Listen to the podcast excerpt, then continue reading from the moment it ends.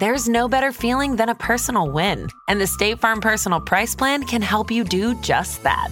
Talk to a State Farm agent today to learn how you can bundle and save with the Personal Price Plan. Like a good neighbor, State Farm is there. Prices are based on rating plans that vary by state. Coverage options are selected by the customer. Availability, amount of discounts and savings, and eligibility vary by state.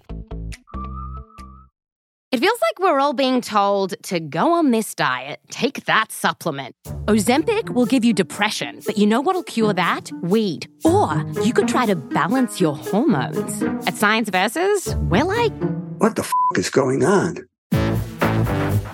Forget the crap online and listen to Science Versus. Just the facts. Oh, and a bunch of stupid jokes. What is a ghost's favorite fruit? Blueberries. That's Science VS. New season out on Spotify soon. U.S. Marine Glenn McDole was buried in a pit of garbage. He prayed that the Japanese guards couldn't hear him breathe.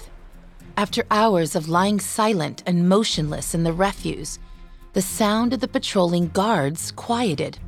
At last, he decided that it was time to make his move. McDole carefully began to dig himself out. He clawed through the layer of trash above him, creating a peephole about the size of his head so he could see if the coast was clear. He pushed aside the last bit of trash to see a Japanese soldier staring right at him. The barrel of the soldier's rifle was pointed directly at his head. McDole had chosen exactly the wrong moment to look out. He was out of options. He had nowhere to run and no way to fight. And so, McDole did the only thing he could. He closed his eyes and prayed. A moment passed, then another. McDole wasn't hit by a bullet. He wasn't being lit on fire or pulled out of the garbage pile. He opened his eyes. The Japanese soldier was gone. He had been drawn away by gunshots from elsewhere on the beach. McDole had been spared by pure chance.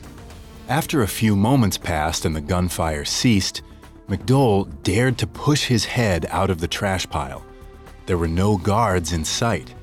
He pulled himself to his feet, struggling to steady his sore and burned body. He looked out towards the beach, the only route away from the prison camp which was still littered with the bodies of his friends. He took a deep breath.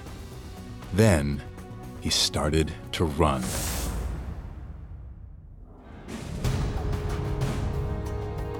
Welcome to Survival, a Parcast original. I'm your host, Irma Blanco. And I'm Tim Johnson. Every Monday, we'll take you inside incredible true stories of life or death situations. You can find episodes of Survival and all other Parcast originals for free on Spotify or wherever you listen to podcasts. To stream Survival for free on Spotify, just open the app, tap Browse, and type Survival in the search bar. At Parcast, we're grateful for you, our listeners. You allow us to do what we love. Let us know how we're doing. Reach out on Facebook and Instagram at Parcast and Twitter at Parcast Network. And if you enjoyed today's episode, the best way to help us is to leave a five star review wherever you're listening. It really does help. This is our second episode on Glenn McDole, a U.S. Marine in World War II who escaped the Palawan massacre. Last week, we talked about how McDole joined the Marines, was taken prisoner in the Philippines in 1942, and spent over two years at a prison camp on the island of Palawan. This week, we'll hear about how McDole escaped and how the United States military reacted to the horrible experiences that he and the other prisoners lived through.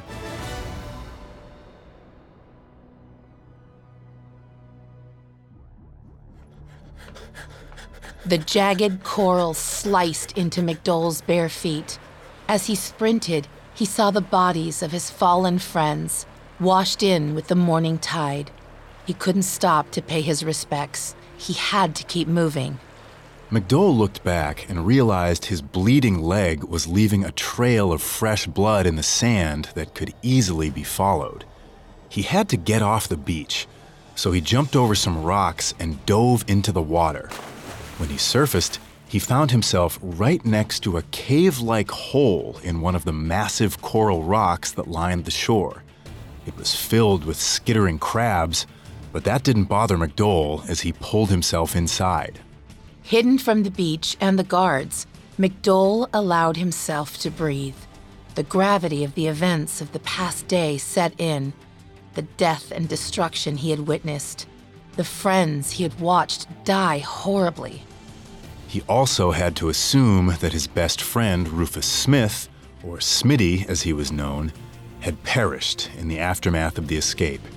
For all McDole knew, he was the only survivor of the entire ordeal. He stayed in the cave another day, waiting for the courage and strength to attempt the long swim across the bay. As he sat there, he was startled to see a figure wading out in front of the cave. It was another prisoner, a West Virginian named Dane Hamrick. McDole whispered for Hamrick to join him in his hiding spot. Hamrick heard him and crawled into the cave. As he did, McDole saw that Hamrick's arm was badly mangled from a gunshot wound. Even worse, gangrene had begun to spread. According to the U.S. Centers for Disease Control, gangrene should be treated immediately, usually with antibiotics and surgery to cut out the infection. In the cave, however, there were no tools for surgery and no medicine. The only treatment McDole could attempt was to wash out the wound with salt water. But the reality was that Hamrick wouldn't survive another day without actual medical attention. Hamrick told McDole everything he had seen of the other prisoners and the location of the guards. He hadn't seen Smitty. They had to make it across the bay, and they had to move soon, or else they'd risk being discovered. Hamrick was too weak to swim on his own, so McDole would have to help him. As the two of them mustered their courage, they heard the sound of an air raid, American planes dropping bombs elsewhere on the island. McDole and Hamrick listened to the explosions through the night, their hearts breaking at the irony of the timing. If the raid had happened just a day earlier, it might have prevented the massacre.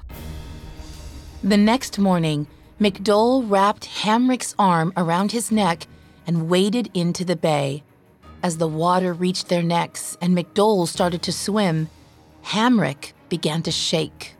McDole struggled to keep them moving, but Hamrick, delirious from the pain, began dragging them down, muttering to McDole that he just couldn't do it. Hamrick told McDole to take him back. McDole tried to press on, swimming further out into the bay. Hamrick continued shaking and seizing in the water, trying to pull both of them back to the cave. McDole tried to fight it, but given the ordeal he had just been through, he just didn't have the strength. He had no choice but to reluctantly return to the cave with Hamrick. He turned them around and began swimming back the way they came. They were only a few yards away, but Hamrick's shaking threatened to take them both down. McDole wrestled with him, but the two of them slipped beneath the surface. McDole used the rest of his strength to push them back up to the top. Then he reared back and hit Hamrick as hard as he could, knocking him unconscious. McDole pulled the limp soldier back to the cave. That was Hamrick's last chance, and they both knew it. When he woke up, Hamrick urged McDole to leave him and swim to safety. Instead, McDole continued the hopeless task of trying to treat Hamrick's wounds and rapidly growing infection. At the very least, he would keep his fellow soldier company in his final hours. McDole cradled Hamrick in his arms, telling him to hold on and keep breathing. Eventually, Hamrick lost consciousness and quietly passed away. McDole cried over his body, the emotions of the day sinking in. He buried Hamrick in the rocks, covering his body with leaves and hoping the crabs would leave him alone. That night, just after sundown, McDole pushed himself back into the bay to begin his swim across the channel. He hoped he could make it to the other side before the sun rose and exposed him to the Japanese soldiers. Glenn McDole had survived the burning of the shelters, the Japanese machine guns, and the jump from the cliffside. He had survived beatings, stabbings, emergency surgeries without anesthetic, and malaria. Now, as he made his way across the moonlit channel, he had no idea of whether he was swimming toward rescue or to his death. Up next, McDole makes the long swim across the bay. Now back to the story. On December 14, 1944, Japanese soldiers at Palawan prison camp slaughtered almost 150 American prisoners of war. 23 year old U.S. Marine Glenn McDole managed to survive the initial massacre, fleeing the prison and taking shelter in a small cave on the beach. But he was still trapped on the island. If he was truly going to escape, he would have to brave the treacherous swim across the bay. When swimming long distances, Mariner Bikram Singh recommends swimming in short bursts and then resting, using the body's natural buoyancy to float while keeping the head and neck above water to prevent hypothermia. McDole did just that. He swam as far as his overtaxed arms and wounded legs would allow, then rested by floating on his back in the water. He stared up at the stars in the sky, his mind exhausted and blank. He focused on the Southern Cross constellation, knowing that if he swam toward it, he would reach the Iwahig prison colony five miles across the bay. The prison, which the Japanese let the Filipinos continue to run, had become a central base of operations for the local resistance fighters. There, he hoped to find friendly Filipinos who might take him in, or at least not turn him in. The best case scenario would be to find the underground guerrilla resistance and see if they could get him back to the Marines. It was five miles from the beach to the Iwahig prison colony on the other side of the bay. McDole swam through the night, fighting through the pain from his wounded leg and increasingly numb arms. By the time he reached dry land, he was so physically and mentally depleted that he couldn't even make it to a hiding spot beyond the tree line. He collapsed and fell asleep in the sand. When he woke up, he found a coconut that had washed ashore next to him. Starving and parched, McDole just barely found the strength to break it open and drink its milk. Then, he began to panic. He realized he'd be a sitting duck if any Japanese soldiers happened to be nearby, so he got to his feet and scrambled into the jungle. McDole ran like a madman, fighting through the thick foliage to put as much distance as he could between himself and the Japanese soldiers he was convinced were right behind him. After a few minutes, his panic subsided. There was no imminent danger, and he could take a moment to calm down. He sat in a small clearing in the jungle and prayed. He realized that heading deeper into the seemingly endless jungle would only get him lost. He'd have to return the way he came and continue moving down the coast. Retracing his steps, McDole returned to the beach. He took stock of his surroundings and realized that he had missed his target. He could tell from his memories of the coastline that he was still miles away from Iwahig. However, across an inlet, he could see a small village. McDole didn't know if he had enough energy for another swim, but he couldn't think of another option. So, running on fumes, he threw himself back into the water. It wasn't long before his body began to give out again. His aching limbs refused to swim any further, and McDole found himself unable to even stay afloat. His face slipped beneath the surface. He was drowning. Once again, he prayed for something, anything, to save him. Miraculously, his hand struck something solid and he grabbed on. With the last of his strength, McDole pulled himself up onto the object. It was a Filipino fish trap, a large bamboo net held together by sturdy wooden poles. It was just sturdy enough to keep his mouth above water, allowing him to breathe as he rested. Safe from the immediate danger of drowning, his body shut down and he passed out. Morning came, and McDole was awakened by the sound of approaching boats. For a disoriented moment, he had no idea where he was. But as his surroundings came into focus, he realized that it must be the fishermen coming to check their traps. Fearing that the fishermen might turn him over to the Japanese, McDole decided to stay hidden for the time being. He floated in the water behind the cage, his body just beneath the surface. He watched as the fishermen pulled something out of the water and was shocked to see that it was another American POW, wounded but still alive. McDole felt both a surge of relief at knowing he wasn't the only survivor, but also a pang of fear as he watched the fishermen bring the American back to shore. As frightened as he was of being recaptured, McDole realized that he had no strength left to swim or run. He would just have to hope that the fishermen wouldn't turn him in. He lifted one arm from the water and caught their attention. The two fishermen paddled over and pulled him out of the water. Both were smiling. They asked him if he was a POW. McDole replied, I was, but no longer.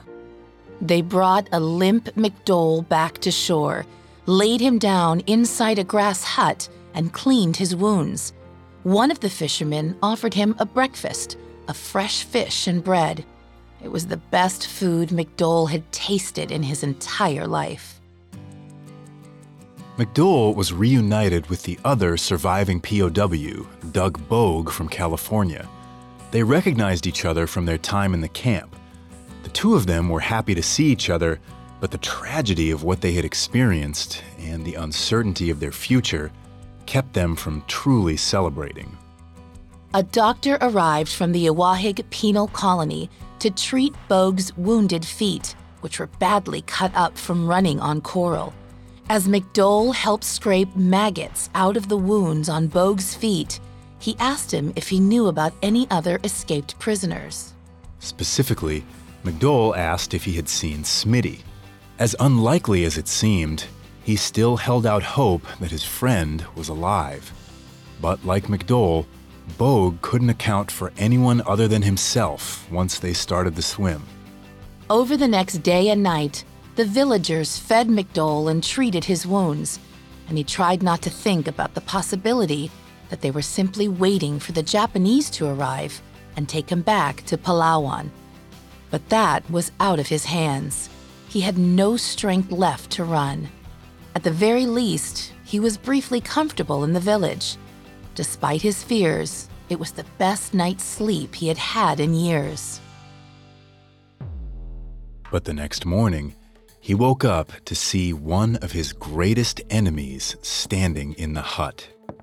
Pedro Pahier was the assistant director of the Iwahig prison colony, a diminutive Filipino man who would infuriate the American POWs by traveling to Palawan nearly every day, giving gifts to the Japanese guards and drinking sake with them long into the night. Pahier seemed to delight in the misery of the prisoners. His friendship with the Japanese made him a turncoat and traitor to the Americans and Filipinos. Now, after all McDole had gone through the fire, the night in the garbage pit, the swim, he saw this traitor standing at the entrance to the hut, and his life flashed before his eyes. There was no doubt that Pahier was going to send McDole back to his Japanese friends to be executed. He bitterly asked Pahier when the Japanese were coming. Pahier simply laughed. He wouldn't turn McDole over to the Japanese because he didn't work for them. He worked for the Americans. Iwahig Penal Colony, Pahier revealed, was the center of an underground guerrilla resistance. Pahier himself reported directly to the Americans and played the part of a traitor to deflect suspicion. And now, his job was to get the two Americans to safety. It wasn't going to be easy. Pahie knew the Japanese were aware that some escaped prisoners had made it to the villages on the other side of the bay. They needed to go immediately.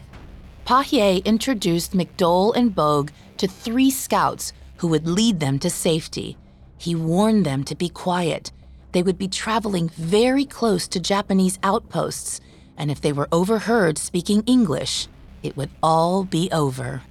The scouts loaded McDole and Bogue onto water buffaloes and led them out of the village in the dead of night. The group moved slowly and quietly through enemy territory, sometimes coming within a few hundred yards of Japanese soldiers.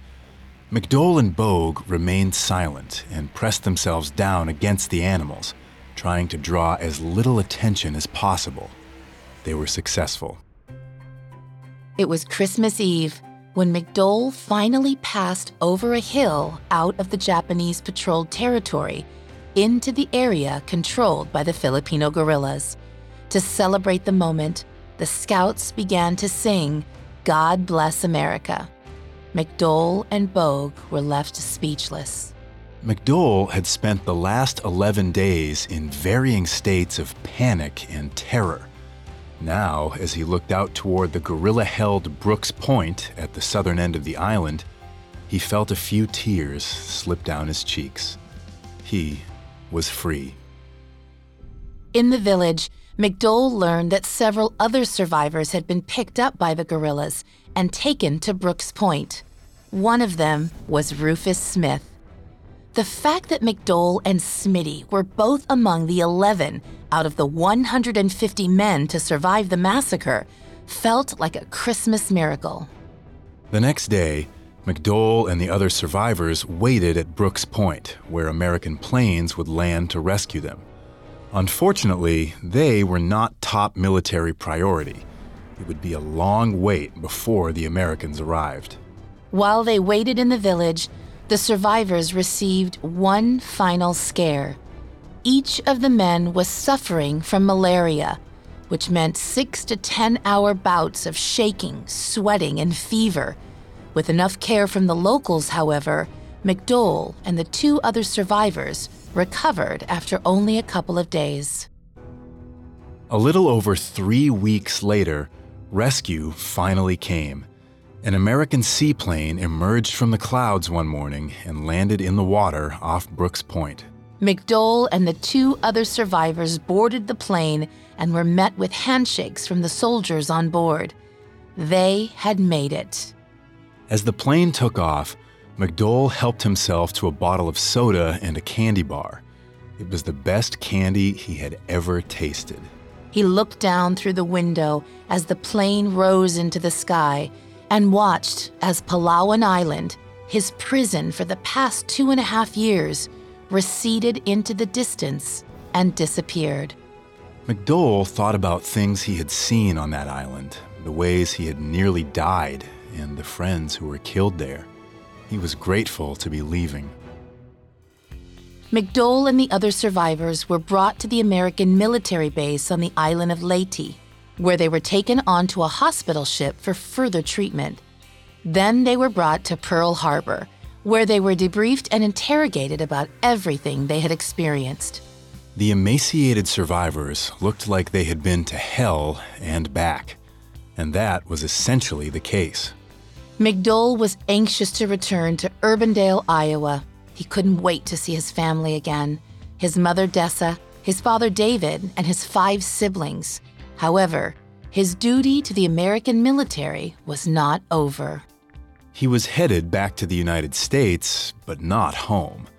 They were going to Washington, D.C. Put on a plane the very next morning, the survivors were told not to breathe a word of their experiences to anyone before the military could fully investigate.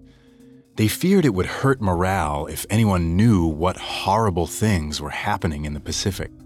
During a stop off in Hawaii, a Motormouth Army major boarded and took a seat next to McDole.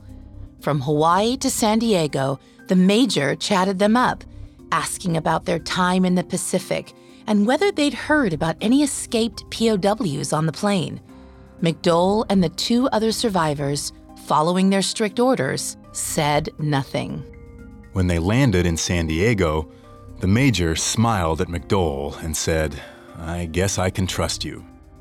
Once in Washington, D.C., they were thoroughly interviewed and debriefed by the U.S. Military War Crimes Branch. McDole relived every wound, illness, and near death moment. It was a torturous task, but he gritted his teeth and did his duty. After a week, the three survivors were allowed to leave Washington. McDole said his goodbyes and boarded a train bound for Iowa. It had been a long and difficult journey, to say the least, but he was finally on his last leg. He was headed home. He arrived in Urbandale on February 6, 1945, coincidentally, his 24th birthday. It had been just under three years since he was taken prisoner and nearly four years since he left Iowa. His mother and siblings were waiting for him at the train station when he arrived home. McDole embraced them with tears in his eyes. As he hugged his siblings, Joe, Colleen, Max, Dolores, and Margaret, he realized that his father was not there. His mother softly told him that his father, David, had died on December 14, 1943, exactly one year before the Palawan massacre. McDole was heartbroken. He thought back to the last time he had seen his father, the night before he left for basic training. Though David McDole was a deeply patriotic man who always believed in serving his country, he was still saddened to see his son join the Marines and leave home. Glenn comforted himself by knowing that his father would be proud of what he managed to persevere through. In March, the Army authorized McDole to reveal his experiences. Several Army majors and a group of reporters met him in Urbandale, and he told his story to the public. The war ended five months later, with the Japanese surrender on August 14, 1945. For the first time in years, McDole had the luxury of making plans for a future that didn't involve being a prisoner. A year after the war ended, in August 1946, McDole got married to Betty Moody, whom he'd met through a fellow Palawan survivor. And a year after that, in August 1947, he finally accomplished what he set out to do long ago. He joined the Iowa Highway Patrol. Not long after McDole completed his highway patrol training, the U.S. military once again came calling. They needed McDole to go to Japan to help the prosecution in the war crime trials against Japanese officers. They would need him to look his tormentors in the eye and identify each one who had beaten and murdered his friends. McDole immediately agreed, though he knew that testifying would be no easy task. As difficult as it would be, he was ready to face his enemies once again. Next, McDole tries to bring his tormentors to justice. Now, back to the story. It was 1947. Just over two years had passed since Japanese soldiers brutally executed almost 150 American prisoners of war in the Palawan massacre.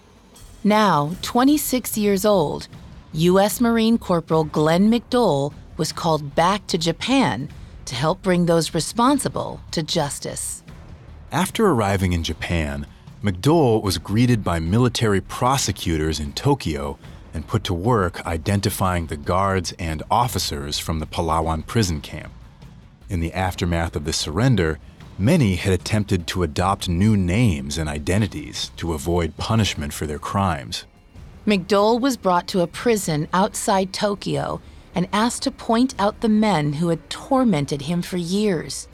With every familiar face, horrible memories came flooding back.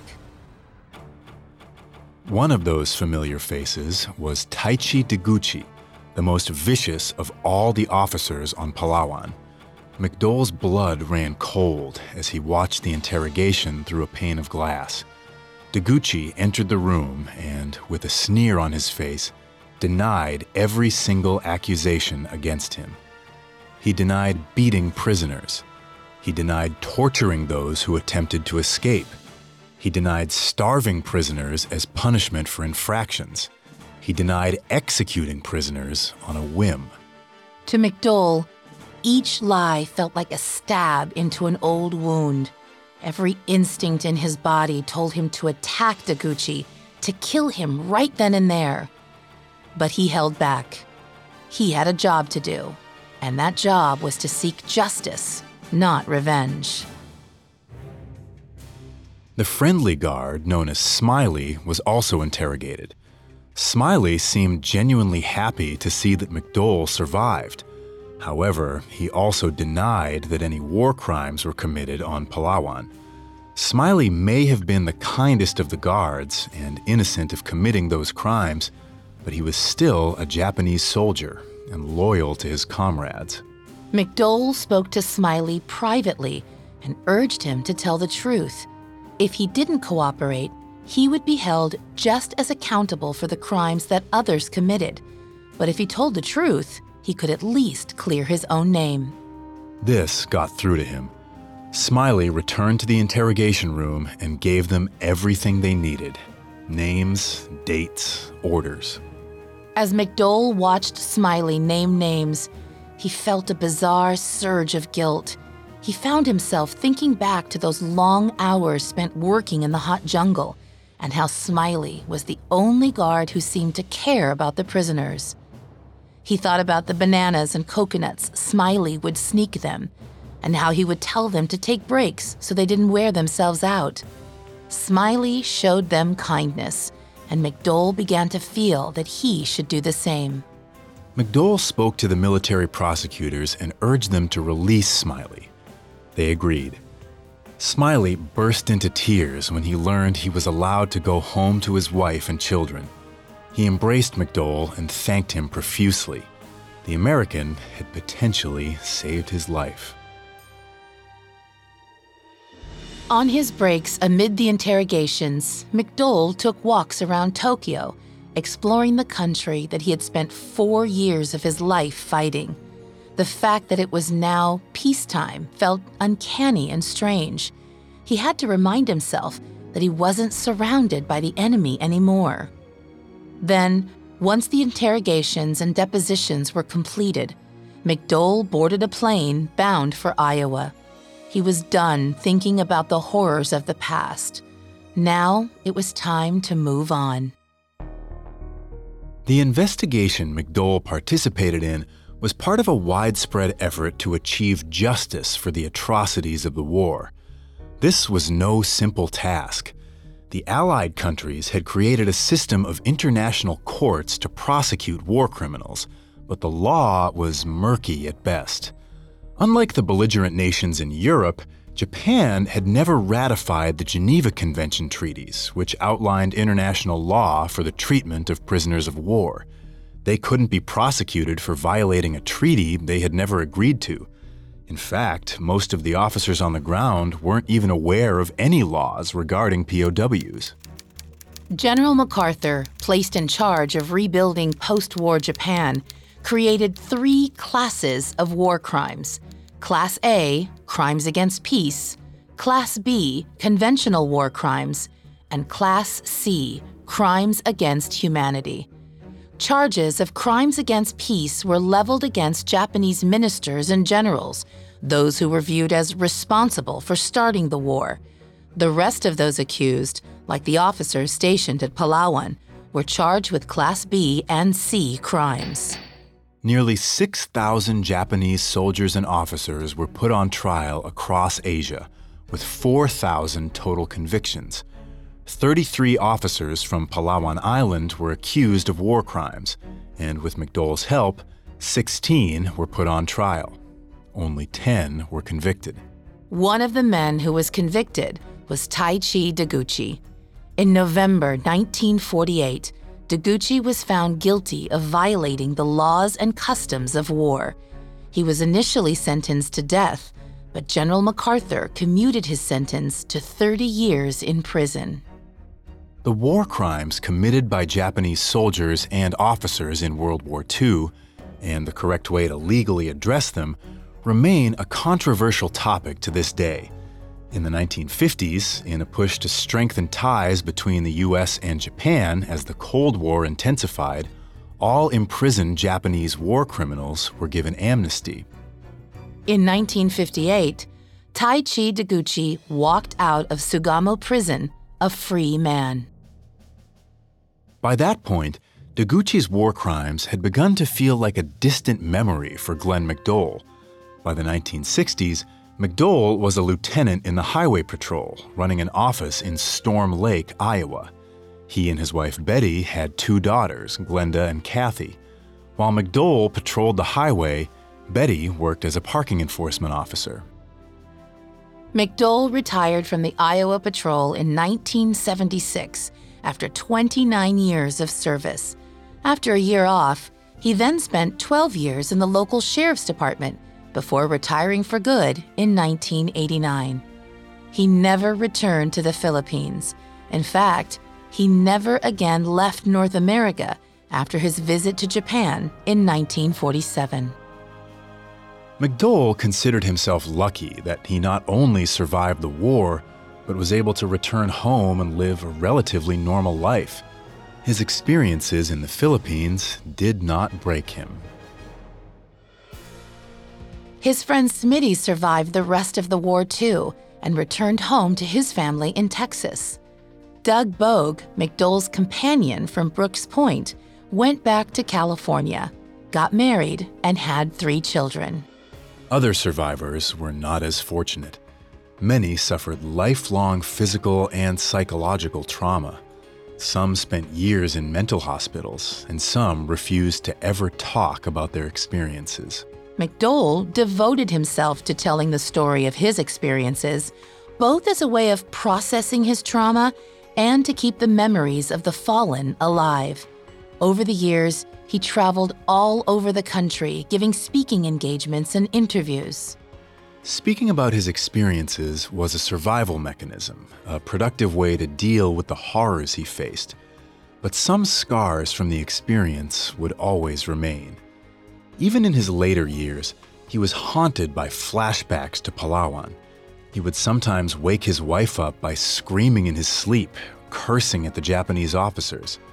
His wife would calm him down and remind him that he was at home and he was safe.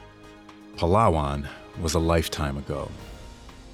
Glenn McDole passed away on September 3, 2009, in Des Moines, Iowa, at the age of 88. He was survived by his two daughters, three granddaughters, and six great grandchildren. Ten years after his death in 2019, McDole was posthumously awarded 13 medals, including a Purple Heart and a Bronze Star. The medals were presented to his daughters, Kathy and Glenda. There were over 100,000 American deaths in the Pacific in World War II. The Marine Corps alone lost nearly 25,000 troops. It was the deadliest theater of the deadliest war in history, and Glenn McDole managed to survive through a combination of quick decision making, resilience, and luck. For the rest of his life, McDole never lost sight of just how fortunate he was to make it back home. Thanks for listening to Survival. For more information on McDole and the Palawan Massacre, amongst the many sources we used, we found the book Last Man Out Glenn McDole, U.S. Marine Corps, survivor of the Palawan Massacre in World War II, by Bob Wilbanks, extremely helpful in our research. You can find all episodes of Survival and all other Parcast originals for free on Spotify. Not only does Spotify already have all your favorite music, but now Spotify is making it easy for you to enjoy all your favorite Parcast originals, like Survival, for free from your phone, desktop, or smart speaker. To stream Survival on Spotify, just open the app, tap Browse, and type Survival in the search bar. And don't forget to follow us on Facebook and Instagram at Parcast and Twitter at Parcast Network. We'll see you next time. Survival was created by Max Cutler, is a production of Cutler Media, and is part of the Parcast Network. It's produced by Max and Ron Cutler, sound design by Andy Waits, with production assistance by Ron Shapiro and Joel Stein. Additional production assistance by Maggie Admire and Freddie Beckley. This episode of Survival was written by Ryan Lee and stars Irma Blanco and Tim Johnson.